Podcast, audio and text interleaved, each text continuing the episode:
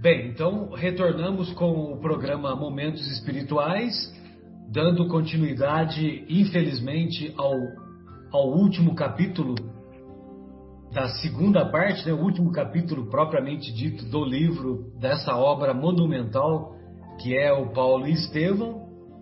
E na semana passada nós encerramos o, o nosso estudo com a prisão de Paulo lá nas catacumbas lá de Roma. E, e aí nós paramos naquela parte em que em que o centurião diz para aquela, aquela assembleia que se encontrava é, refletindo sobre os ensinos de Jesus lá nas catacumbas. É, em nome de César, bradava o preposto imperial, exultando de, contena, de contentamento e ordenando aos soldados, ele continuava continuava gritando de modo espetacular: E que ninguém fuja. Quem tentar fugir morre como um cão. Então o centurião fala dessa maneira e, e o Paulo, é, que estava apoiado num forte cajado, olha só que interessante, né? O cajado no, no judaísmo é o símbolo do, do pastor. Então, o pastor ele usa o cajado para pastorear as ovelhas, né? E, e ele estava apoiado num forte cajado, como que demonstrando que o Paulo já era um pastor espiritual daquela comunidade, né? E, e o Paulo, naquela noite, ele não tivera a companhia de Lucas. Olha só como que tem as, as estratégias do mundo espiritual, né? Ou seja, naquela noite o Lucas, por algum motivo, não estava presente. Por quê? Porque se ele estivesse presente, ele seria preso e seria condenado à morte. E a missão de Lucas ficaria pelo caminho. Então, os benfeitores espirituais, agindo com estratégia, pouparam naquele momento a prisão de Lucas, para que o Lucas pudesse dar desenvolvimento ao aquilo que mais tarde ele vai denominar de Atos dos Apóstolos e também o próprio Evangelho, o Evangelho que ficou conhecido como Evangelho de Lucas. E como nós vimos no decorrer das informações aqui do Emmanuel no decorrer do livro, as anotações de, de, que ficaram conhecidas como Evangelho de Lucas, grande parte foi, é, foi obtida pelas, pelas entrevistas que o Paulo fez com, muitos, com muitas das personagens da Boa Nova. Paulo fez entrevistas com a Madalena, fez entrevistas com moradores lá de Cafarnaum, com pessoas que foram curadas pelo Mestre e assim por diante. Então foi muito bom naquele momento o Lucas não estar presente. E aí o que é interessante é que o Paulo, é, com grande energia moral, energia moral provinda da sua autoridade moral, ele responde para o centurião, né? O centurião era o volúmino, é, ele responde assim: E quem vos disse que fugiríamos? Vós sois emissário de um príncipe do mundo que estes sepulcros esperam, mas nós somos trabalhadores do Salvador magnânimo e imortal. Ou seja, ele não dava bola nenhuma para aquela prisão de ordem material para aquela prisão de ordem temporal que estava apenas seguindo um rito transitório da política do mundo.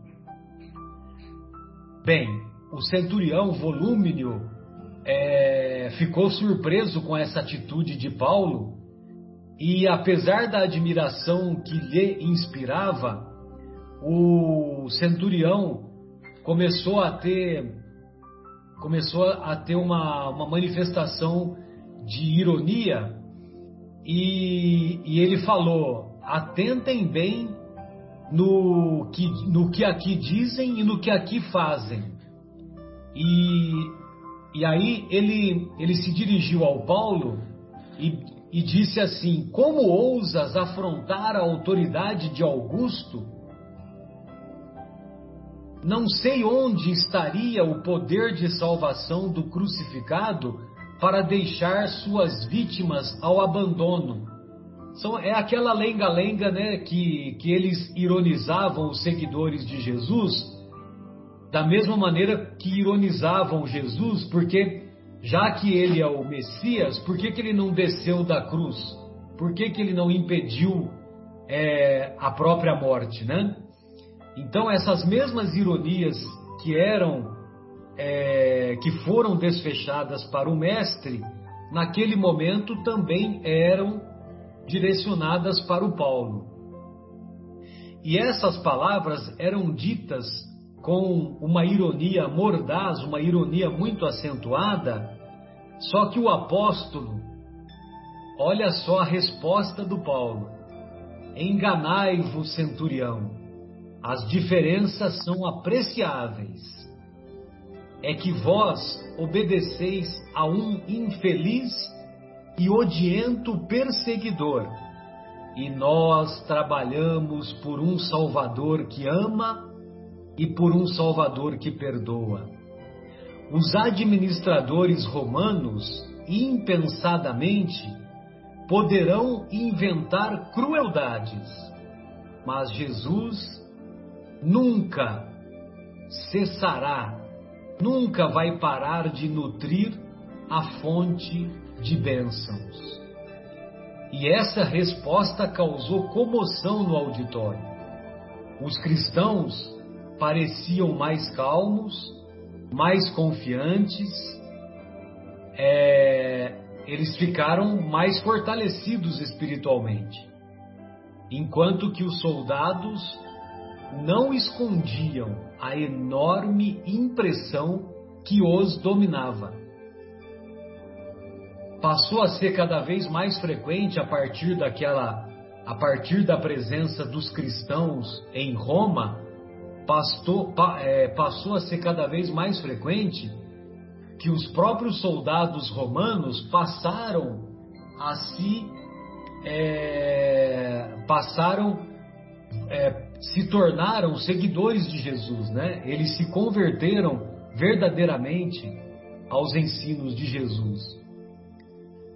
E aí o, o infeliz do, do volúmino, ele manda o, um dos soldados, né, o Lucílio, manda dar três bastonadas no Paulo, né?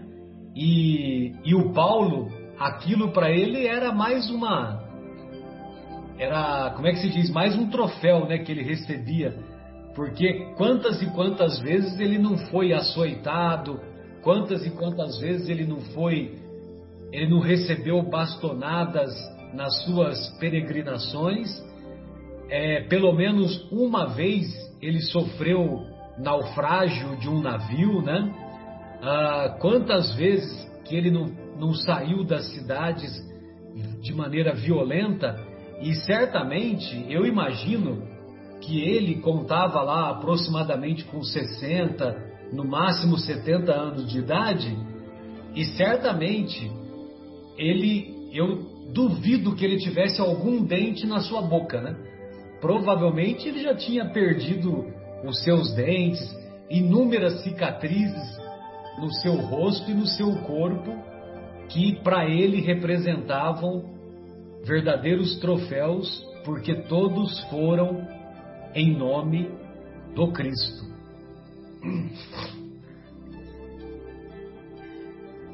Bem, depois que ele recebeu as bastonadas, ele fixou os verdugos com firmeza e sentenciou: Não podeis ferir senão o corpo.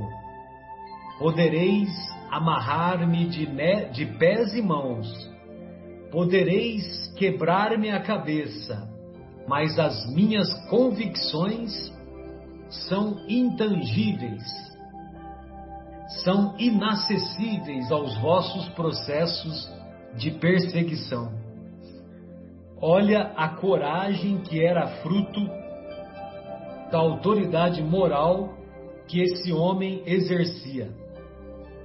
Isso era dito não, não apenas como palavras ao vento, era dito por, por alguém que, cuja biografia verdadeiramente se caracterizava por seguir essas palavras. Ele realmente achava que, que, o, que ele poderia ter, ter a sua vida ceifada, mas as suas convicções de ser um discípulo, um discípulo real de Jesus, essas suas convicções, elas eram inatingíveis, elas eram inacessíveis àqueles que eventualmente é, colaborassem para a extinção da morte do corpo físico. Bem, diante de tanta serenidade, o centurião volúmino quase recuou. Ele não podia compreender aquela energia moral que se lhe deparava aos olhos cheios de espanto. Começava a acreditar que os cristãos, desprotegidos e anônimos, retinham um poder que a sua inteligência não, não conseguia atingir, não lograva atingir. Então vejam vocês, né, que essas manifestações de encorajamento moral, elas já já eram uma sementinha para colocar no coração e na mente daqueles soldados que ficavam impressionados com a determinação, com o encorajamento moral dos seguidores de Jesus.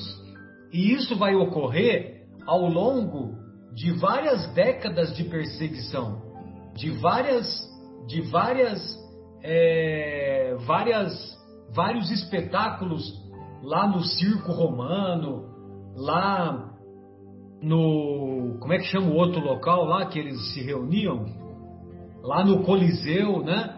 Então, esses espetáculos que se, que se repetiam por vários anos, é, eles serviram para, para dar testemunho e encorajamento para aqueles que não eram seguidores de Jesus, mas que mais tarde tornar-se-iam seguidores do Mestre.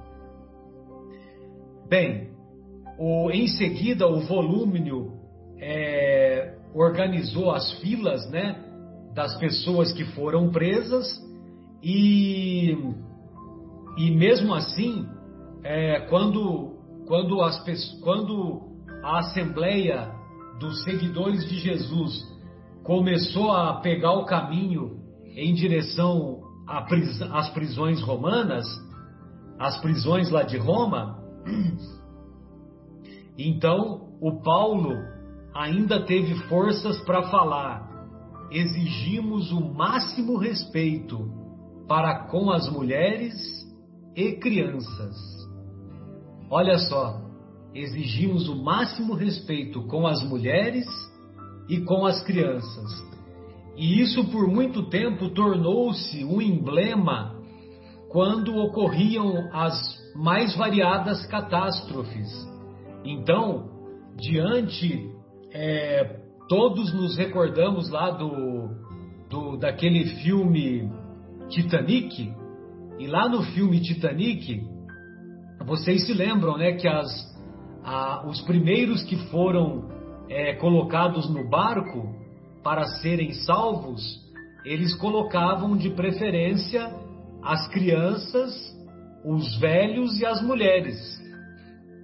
E, lógico, né, tem, eu estou dizendo assim, estou dando um exemplo de que, diante de uma catástrofe, diante é, de uma situação de, de, de agonia coletiva, os primeiros a serem salvos, é, notada, é, os primeiros a serem salvos eram as crianças, as mulheres e os idosos.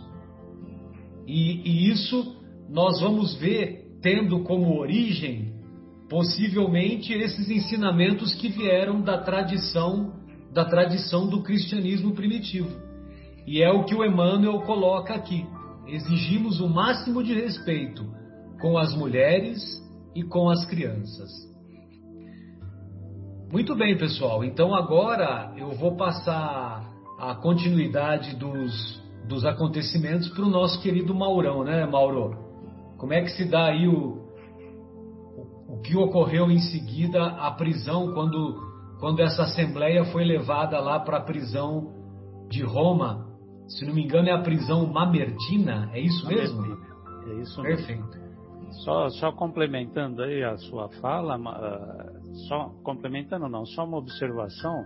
Opa, pois Paulo, Pode acrescentar, fica à vontade, lógico. Quando Paulo fala de respeitar as crianças e as mulheres, né? a gente vai lembrar que naquela época, infelizmente, a mulher era absolutamente desrespeitada, né? Não tinha o menor valor na sociedade. Então é, é interessante que os soldados romanos, né, respeitam essa palavra de Paulo de Tarso, né? Que é, é, é uma forma irrefutável da, da superioridade que Paulo tinha, né? Então é, é bem legal isso aí. Bom, então é, o Volúmino, né? Ele ordena a prisão de todos, né? Que estavam ali nas catacumbas. E aí Emmanuel relata que eles seguem então em silêncio para a prisão mamertina. E chegam lá praticamente com o dia amanhecendo. E chegando na prisão lá, eles são colocados primeiramente num pátio, né? provavelmente para que fosse feita a separação depois pelos soldados romanos para os locais onde cada um deveria ir. A gente sabe também que eles evitavam de colocar lideranças juntos na mesma cela, né? E, então, ou evitavam, de, melhor dizendo, eles evitavam de colocar as lideranças separadas, né? Então eles imaginavam que poderiam ter determinados líderes lá, então eles deixam todos no pátio até o dia seguinte para decidir melhor onde colocar cada um. Né? É, Paulo, como era incansável, né, já nos primeiros momentos ele solicita uma audiência com o administrador da prisão, se valendo da cidadania romana que ele tinha. E em função dessa cidadania, ele prontamente é atendido para poder falar com o administrador da prisão. Então ele vai e fala com o administrador e como sempre, como Emmanuel, como Emmanuel relata, ele tinha um verbo fluente e sedutor. E ele sempre impressiona as pessoas com quem ele conversa, né?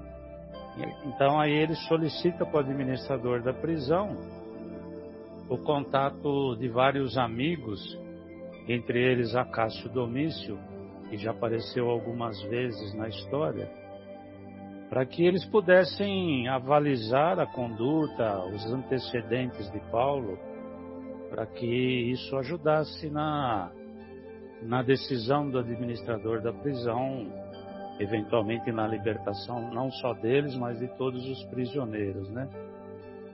O administrador, diante da sua fala sedutora, fica meio vacilante em que decisão tomar, mas ele tinha ordens é, expressas para punir todos aqueles que fossem ligados à, à, doutrina cristã. Eles execravam a doutrina cristã e eles tinham ordem é, direta dos Aqui ele até fala dos. Agora eu me perdi um pouquinho aqui, mas quem, quem, quem coordenava uh, toda a situação eram os pretorianos, né? Então, agora eu me lembrei, ele tinha ordens expressas dos líderes pretorianos para que fossem muito duro com todos os cristãos.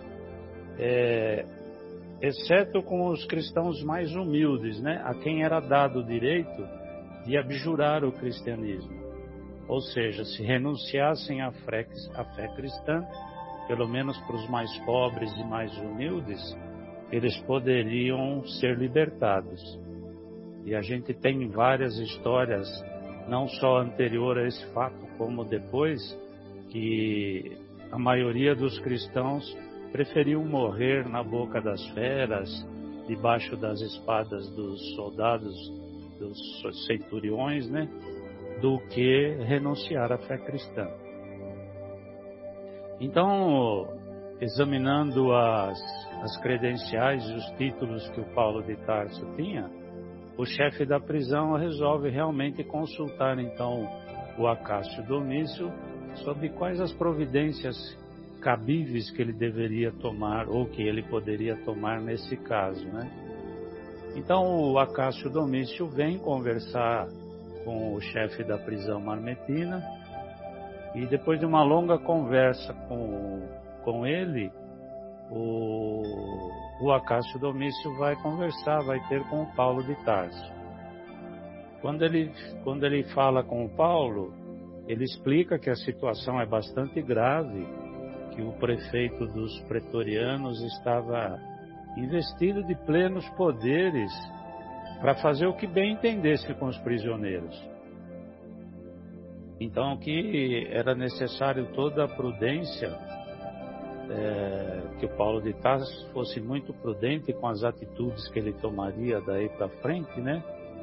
mas que ele teria pelo menos um último recurso, e esse último recurso seria apelar para o imperador, para o imperador Nero, que era o César. Aí o Paulo se lembra daquela passagem onde ele está entre as ilhas gregas, ou onde ele está entre a Grécia e a ilha de Malta, em que uma voz profética lhe anuncia né, que, sem dar muito detalhes, que em determinado momento ele teria que é, comparecer perante César. Naquela época ele nem entendeu muito bem o que, que era aquilo, é, mesmo porque essa, essa voz espiritual, digamos assim, né, não lhe deu maiores detalhes. Aí ele pensa, seria então aquele o momento profetizado? já que milhares de presos estavam é, injustamente presos, acusados de um incêndio, que eles eram inocentes, e então seria ele a pessoa que seria o advogado da causa daqueles prisioneiros inocentes. Mas ele percebe que na, nas entrelinhas do que o Acácio Domício fala para ele, que ele, ele sentiu uma, uma leve insinuação oculta, é, uma leve, uma, uma insinuação que ele percebe nas palavras, para que quando Paulo de Tarso tivesse perante Nero, ele escondesse a sua fé. Caso a entrevista fosse aceita, né? Porque ainda não estava aceita a entrevista, mas que Paulo fosse prudente e escondesse a sua fé perante César, porque ele sabia que se ele falasse é, das obras do Cristo, da função que ele tinha em levar a palavra de Cristo adiante, é, muito provavelmente ou certamente ele seria levado à, à beira da morte, né?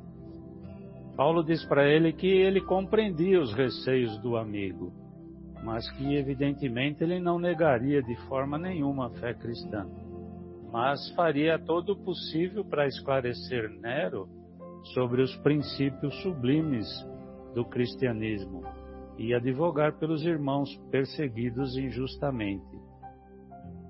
E tentar de alguma forma que a, a injustiça fosse retificada e, e se fosse novamente preso, por essa atitude que ele teria junto a Nero, ele seria preso, mas que ele voltaria para o cárcere com a consciência tranquila, porque ele teria feito o que ele deveria fazer. Então, depois de meditar um pouco sobre a, a conveniência de realmente entrar com recurso ao imperador, ele acha que realmente aquela era a melhor situação, ele solicita o empenho do Acácio Domício que patrocinasse, que providenciasse esse encontro. E Acácio, valendo-se do prestígio que ele tinha, junto às pessoas que viviam ao redor de Nero, consegue marcar audiência. E aí, daí para frente, passamos a palavra para o nosso querido Edmar. Realmente é emocionante essa história, né? E a coragem com que Paulo enfrenta essa situação é realmente é, é inspirador, né? O jeito como que ele se comporta. Né?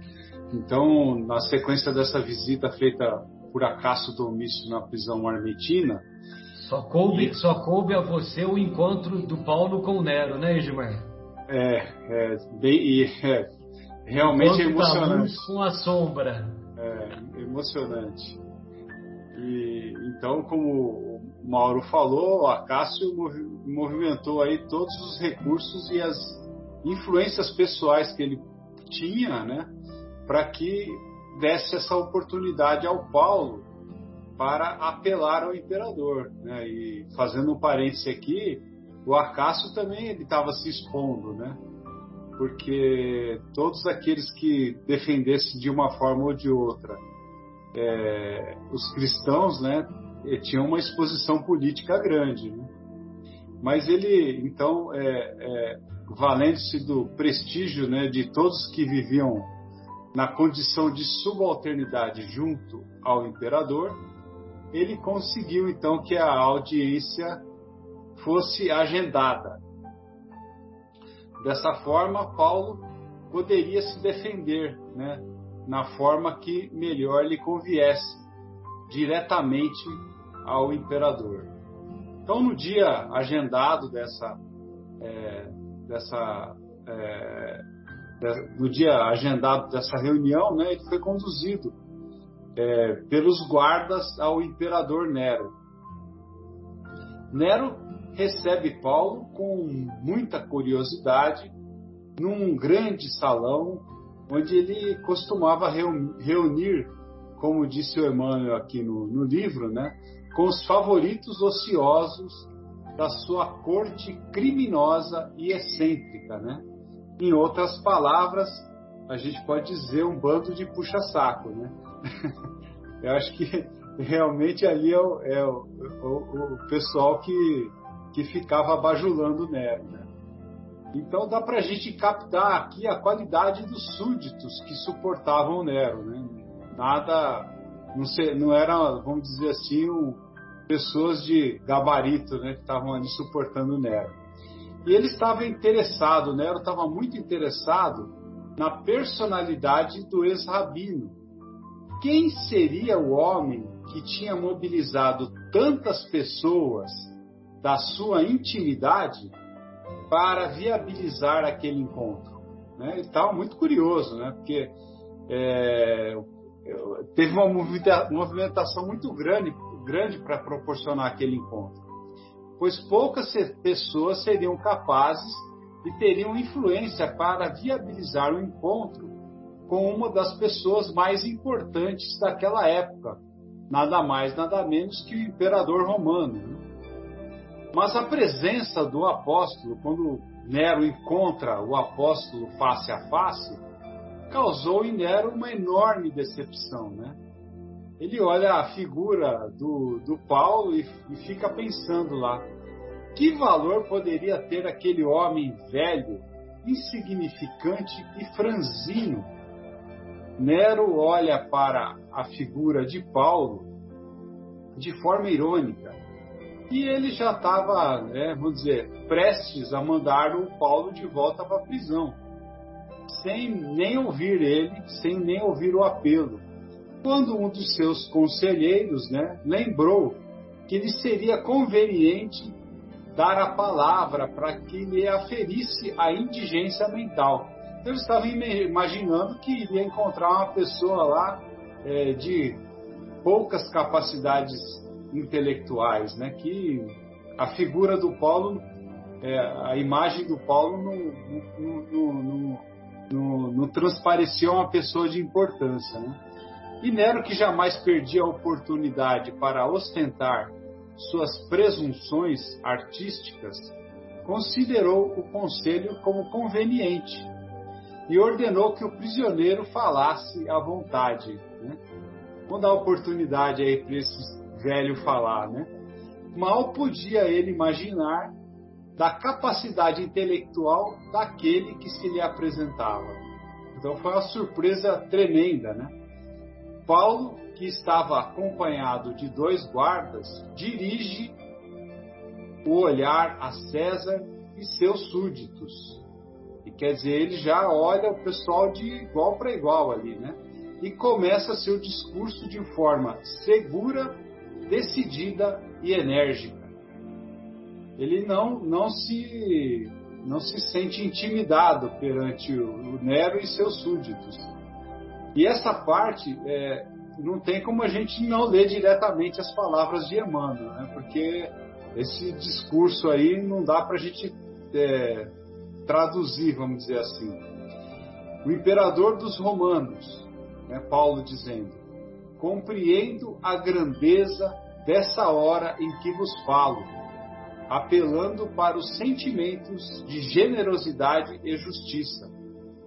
Não me dirijo aqui a um homem falível, a uma personalidade humana simplesmente, mas ao administrador que deve ser consciencioso e justo, ao maior príncipe do mundo e que antes de tomar o cetro e a coroa de um império imenso, deve considerar-se o pai magnânimo de milhões de criaturas.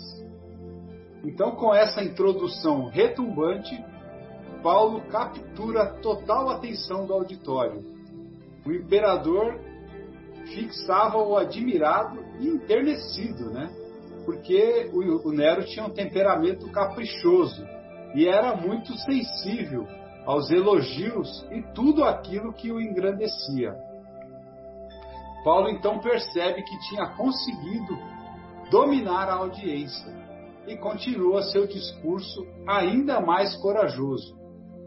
Confiando em vossa longanimidade, pleiteei essa hora inesquecível, a fim de apelar ao vosso coração, não somente por mim, mas por milhares de homens, mulheres e crianças que padecem nos cárceres ou sucumbem nos circos de martírio e Paulo continua falando da multidão que estava sendo perseguida com requintes de crueldade pelos favoritos da corte, que, segundo ele, deveriam ser pessoas íntegras e humanas. Fala do sofrimento dos velhos, do sofrimento das crianças e das viúvas. Fala da viuvez, da velhice e da orfandade proveniente dessas ações perversas fala que, por certo, suas atividades governamentais estariam acompanhadas de víboras venenosas que precisariam ser extirpadas. Que esses colaboradores perversos desviam os esforços do imperador do caminho reto e que eles são os acusadores dos seguidores de uma doutrina de amor e redenção pede para que o imperador fique atento aos conselhos desses colaboradores perversos que resumam em crueldade. Fala que ninguém trabalhou mais do que os cristãos para apagar o fogo e salvar as vítimas do incêndio de Roma. Muitos deles se perder, perderam a própria vida para ajudar as vítimas, enquanto patrícios ilustres fugiam. Então nós temos aí um discurso de Paulo muito direto, agressivo, mas verdadeiro, enfrentando o imperador e mostrando é, de forma direta né, a problemática daquela corte, daqueles súditos que envolviam Paulo. E é, mais, mais, que um, é, um discurso verdadeiro e que assombrava a todos aqueles que estavam ouvindo, né? principalmente o imperador. Então, é, essa era a parte que me cabia. a Vera continua aí, né, Vera? É, esse realmente é uma parte incrivelmente emocionante. Vera, Sim, a, luz vou... continua, a luz continua tentando envolver as sombras, né? Então eu vou continuar com a leitura desse, do discurso de Paulo, né? Uh, que ele continua dizendo a Nero. E por fim, vede os trabalhadores sinceros do Cristo foram recompensados com a pecha de autores do crime hediondo, de caluniadores sem, sem entranhas. Acaso não vos doeu a consciência ao endossar de tão infames alegações a revelia de uma sindicância imparcial e rigorosa? No esfervilhar das calúnias, não vi surgir uma voz que vos esclarecesse. Admito que participais certamente de tão trágicas ilusões, porque não creio no desvirtuamento da vossa autoridade reservada às melhores resoluções em favor do império. É por isso, imperador dos romanos, que reconhecendo o grandioso poder enfeixado em vossas mãos, ouso levantar minha voz para esclarecer-vos. Atentai para a extensão gloriosa de vossos deveres. Não vos entregueis à sanha de políticos inconscientes e cruéis. Lembrai-vos de que, numa vida mais elevada que esta, ser-vos-ão pedidas contas de vossa conduta nos atos públicos. Não alimenteis a pretensão de que vosso cetro seja eterno. Sois mandatário de um Senhor poderoso que reside nos céus. Para vos convencerdes da singularidade de semelhante situação, volvei um olhar apenas ao passado brumoso. Onde os vossos antecessores? Em vossos palácios faustosos perambulavam guerreiros triunfantes, reis improvisados, herdeiros vaidosos de suas tradições. Onde estão eles? A história nos conta que chegaram ao trono com os aplausos delirantes das multidões. Vinham soberbos, ostentando magnificências nos carros do triunfo, decretando a morte dos inimigos, adornando-se com os despojos sangrentos das vítimas. Entretanto, bastou um sopro para que resvalassem do esplendor do trono para a escuridão do sepulcro. Uns partiram pelas consequências fatais dos próprios excessos destruidores, outros assassinados pelos filhos da revolta e do desespero. Recordando semelhante situação, não desejo transformar o culto da vida em culto da morte, mas demonstrar que a fortuna suprema do homem é a paz da consciência pelo dever cumprido. Por todas essas razões, apelo para a vossa magnanimidade, não só por mim, como por todos os correligionários que gemem à sombra dos cárceres, esperando o gládio da morte. Nossa, olha que coragem de Paulo dizer tudo isso ao imperador. E aqui, pelo, uh, pelo que uh, Emmanuel continua aqui, eu, pelo menos particularmente, senti que isso deve ter dado uma mexida muito grande em Nero. Apesar de ele não assumir, lógico, ele era o imperador. Mas eu acho que ali, né, também colocou uma sementinha em Nero, né? De tudo, de, desse discurso maravilhoso, principalmente uh, falando dos imperadores que já foram e que, e que partiram. E Nero também deve ter pensado nisso, né? Bom, deixo, essas palavras deixaram todo mundo surpreso, né? E o Nero diz que ficou pálido e abalado. Realmente, Paulo causou um grande impacto no coração de Nero. A plateia ficou comovida, mas o prefeito né, e seus amigos ficaram é, com muita raiva de Paulo. Não é porque Paulo estava acusando eles ali, né? Tigelino percebeu a situação delicada em que se encontrava e disse a Nero que se ele quisesse, matariam Paulo ali mesmo. Né? Já resolveu o problema já. Nero disse que não, né? que Paulo era um dos homens mais perigosos que já tinha encontrado. Olha só, a primeira reação que o Nero teve quando viu o Paulo, né, aquele senhorzinho, né, todo simples, e agora ele percebeu, né, o que homem, né, que estava ali, né? E as palavras de Nero são as seguintes: ninguém como ele ousou comentar a presente situação nestes termos que por detrás de suas palavras estavam vultos eminentes que lhes poderiam fazer grande mal. né?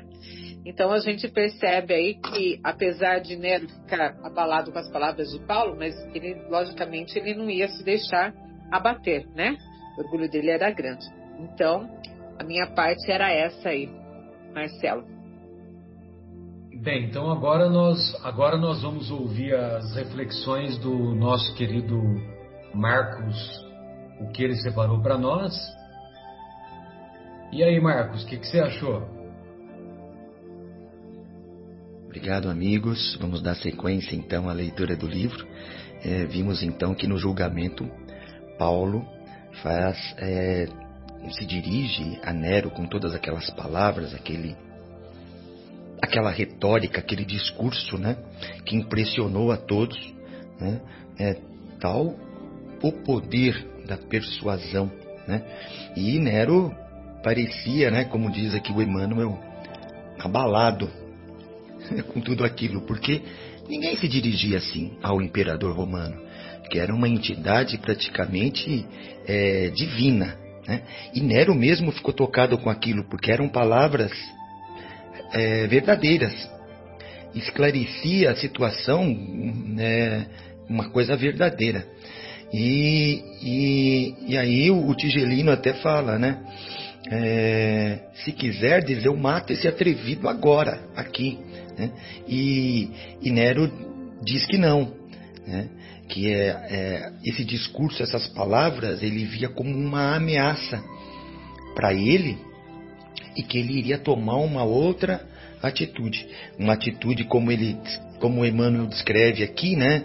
Ele teria, ele queria ser parecer magnânimo, né? bondoso assim e sagaz. Né? Então ele ele diz que dará o perdão temporariamente, né? por agora vou dar o perdão, a liberdade né? para este para este cristão, para Paulo, né? É, mas que ele não poderia é, ah, bom, até que esclareça a situação dos seguidores do, do, cristianismo. Então, é temporário até que se esclareça. Então não é absolvição ainda definitiva, né? mas que ele não se afastasse também é, da cidade. Ele tinha que ficar é, por ali. E isso causou uma certa surpresa dos palacianos, né? É, nesta liberdade, digamos, essa liberdade provisória de Paulo. Mas, como eu falo, não era o ato da absolvição, ainda era esta liberdade. Paulo poderia ficar em Roma livre, à vontade, né? mas é, não poderia se ausentar. Então Paulo dessa forma ficou muito confortado, radiante, né? e até pensou assim, poxa, até que Nero não, não é uma má pessoa, né? até digno de amizade e reconhecimento, mas mal sabia ele que isso era, é, era Nero estava ganhando tempo, né? ou estava assim é, dava uma imagem para o povo, para aqueles que estavam ali presentes, de ser uma outra pessoa, mas por trás dos planos do, dos pensamentos dele era ele eliminar totalmente Paulo, né?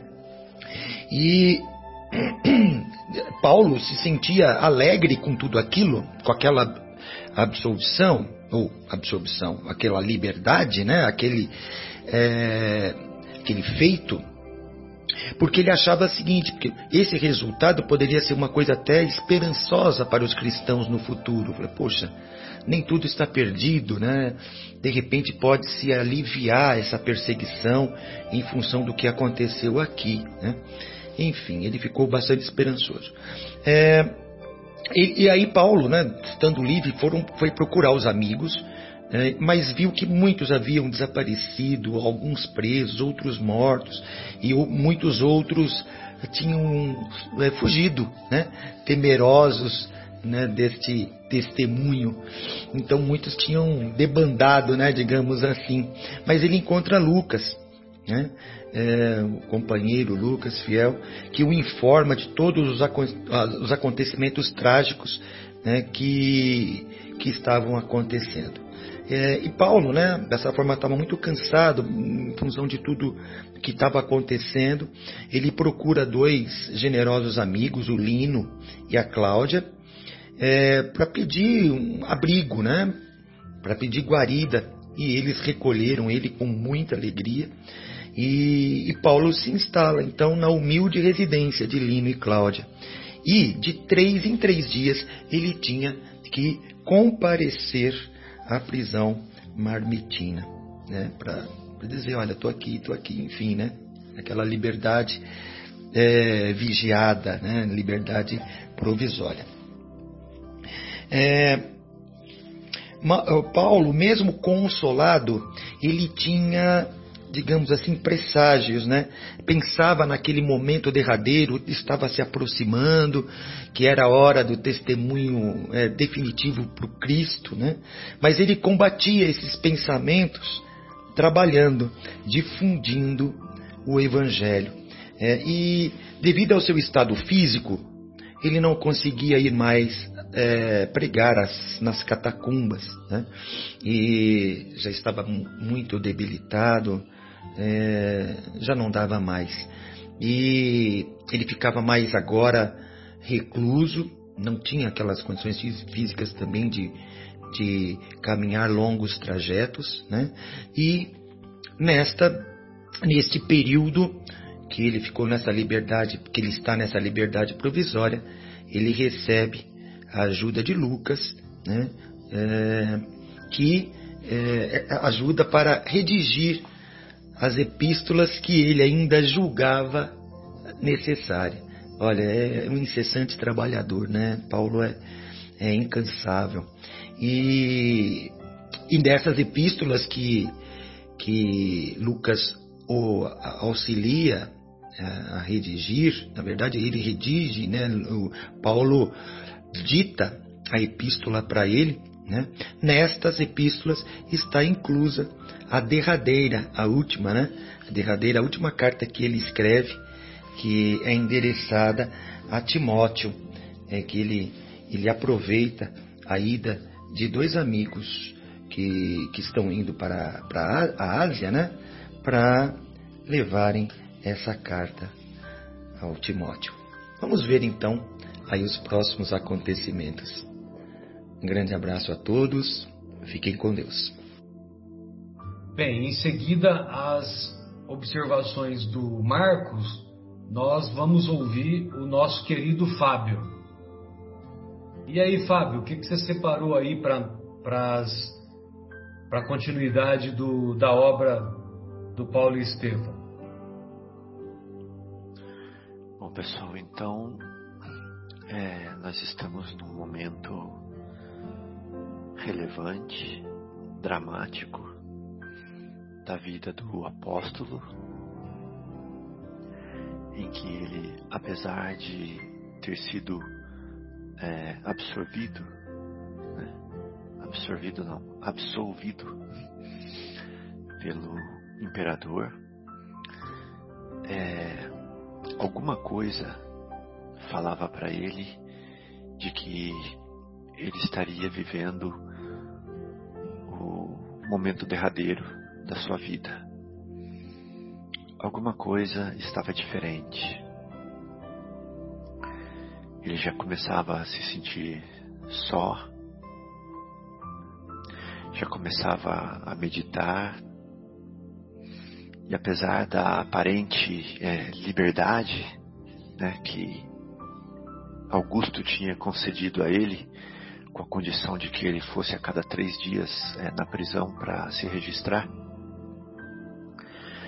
Ele sabia que é, o momento derradeiro, o momento do testemunho estava chegando. E parece que nessas horas, né? Parece que nessas horas é, a gente se sente só. Todo mundo havia debandado, é, me parece bastante curioso aqui a gente não vê a participação de Pedro. É, Pedro não, não, aparece aqui nessa parte, apesar de, é, de que não se diz também que Pedro voltou né, para Jerusalém ou para a Ásia. Só diz que quando Paulo foi, foi é, pregar nas catacumbas, que Pedro se ocupava com outras atividades é, de, é, com relação ao Evangelho também, mas não a de pregação nas catacumbas. E depois daí não, não se teve mais notícia de Pedro aqui nesse livro. E aqui ele revela, Paulo, ele fala assim, quando ele está escrevendo para Timóteo, uma carta bem é, sensível né, do momento da vida do apóstolo. Ele fala assim: só Lucas está comigo. E nessa hora, Emmanuel revela de que ele é, interrompe-se, né, que, que, ele interrompe o, a escrita da carta para chorar sobre os pergaminhos. Né, esse momento grave, esse momento singelo da sua vida. Mas, né, com a sua poderosa fé, com o seu mérito gigantesco, nesse instante ele sente afagar-lhe a fronte é, como um, leque, né, que aqui usa a palavra flabelo para isso, né, de asas que é, o acariciam de leve. Como se fosse um anjo, né, o acariciando com as asas. Essa é a, a imagem simbólica que, que Emmanuel coloca aqui no livro para gente. Então, brando conforto lhe invade o coração amoroso, e nesse ponto da carta ele já recobra novo ânimo e volta a demonstrar o que? Decisão de novo. Né? Como o seu caráter é perseverante decisão de luta novamente. E aí ele continua fazendo as últimas recomendações para Timóteo, para que ele não desanime nos seus labores evangélicos. Então, Paulo de Tarso entrega essa carta para Lucas, né, para que ele a, a envie, né, mas ele segue com os seus lúgubres né, pressentimentos. Bom, as pessoas tentam dissuadi-lo, as pessoas tentam animá-lo, mas ele sabe que o momento está chegando. E embora não abandonasse os trabalhos condizentes com a sua é, nova situação, né, de ter que ir ao cárcere três, é, uma vez a cada três dias, o velho apóstolo mergulhou-se em profundas meditações. São as derradeiras meditações, das quais apenas é, se forrava para atender às necessidades triviais. Fora das necessidades triviais, ele estava em meditação constante. Bom, mas assim foram, é, se foram, né, algumas semanas, até que um dia um grupo armado visitou a residência onde ele estava hospedado, a residência de Lino e esposa, né? E essa visita foi depois da meia-noite, no dia anterior às grandes festividades com que a administração pública desejava assinalar, comemorar a reconstrução do grande circo, famoso né, pelo martírio dos cristãos. Então não foram presos somente Paulo de Tarso nessa hora, foram presos também o Lino e a sua esposa. O Lucas escapou, porque ele estava perno pernoitando em outra casa nessa noite. As três vítimas foram então conduzidas a um cárcere no Monte Esquilino, dando provas de poderosa fé em face do martírio que ia começar, porque no dia seguinte os cristãos seriam sacrificados no circo. Então o apóstolo foi atirado a uma cela escura e incomensurável, e, desculpa, e incomunicável, que mais tarde o Emmanuel fala que nenhuma réstia de luz penetrava esse cubículo infecto e acanhado. Imagina, nenhuma réstia de luz. Então ali ele despediu-se de Lino e da sua mulher, sabendo que é, não os veria mais com os olhos do corpo físico. E assim ele falou para eles: Esta deve ser a última vez que nos saudamos com os olhos materiais, mas havemos de avistar-nos no reino do Cristo.